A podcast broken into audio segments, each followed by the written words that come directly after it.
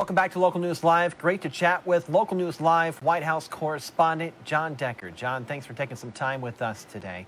Um, Tuesday's January 6th committee hearing produced a number of revelations. What are some of the major takeaways?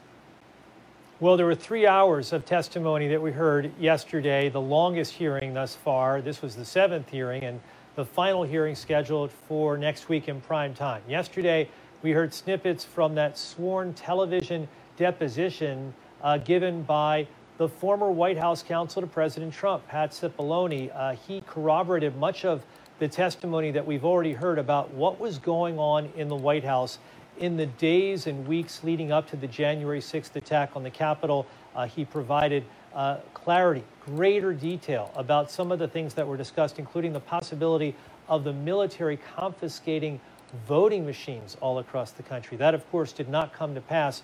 We also learned during the course of this hearing that there were Trump associates, uh, two that you may know. Uh, that was General Michael Flynn, the former national security advisor, Roger Stone, who had communications with some of those extremist groups like the Proud Boys and the Oath Keepers that were involved in the January 6th attack on the Capitol. Those communications uh, continued in the weeks leading up to January 6th and on January 6th itself.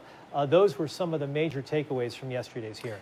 Congresswoman Liz Cheney said former President Trump tried to contact a potential witness. That witness then alerted their attorney, according to uh, Congresswoman Cheney.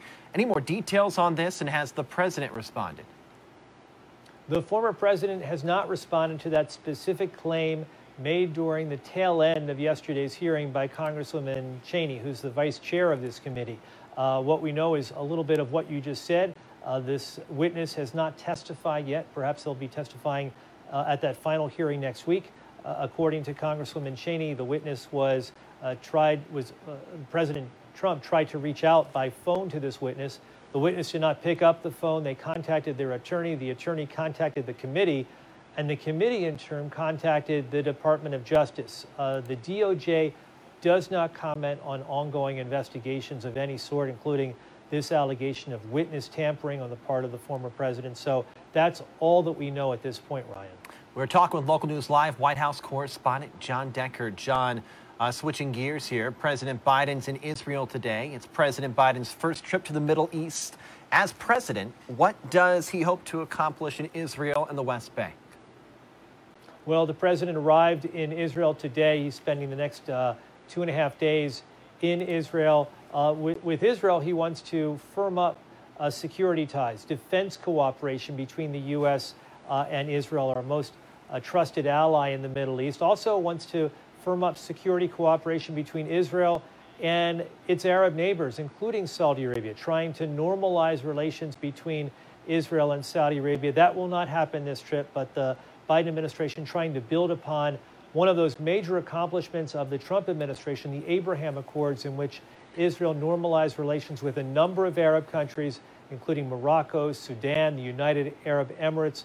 Uh, and that's something that the administration says is worthwhile building upon, given that it provides more security in the region. Also, up for discussion the threat that Iran poses to the region, to Israel and Saudi Arabia.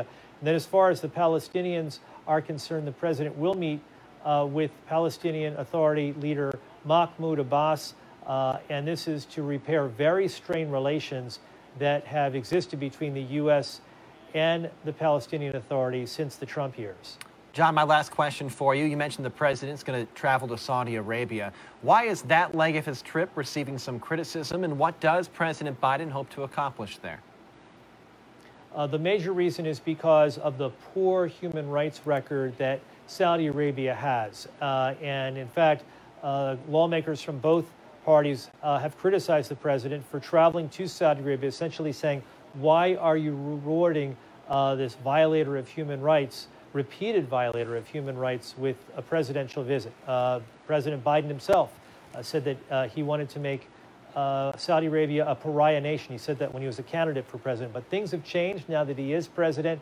Uh, Saudi Arabia plays a very important part strategically and economically to the U.S. In fact, former President Trump's first trip abroad was to Saudi Arabia. Give you a sense about how important that country is.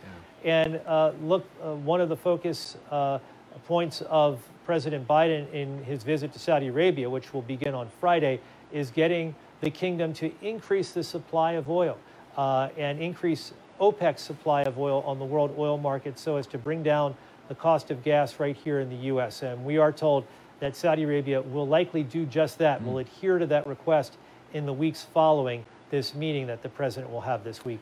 Local News Live, White House correspondent John Decker. John, as always, we really appreciate your time and knowledge.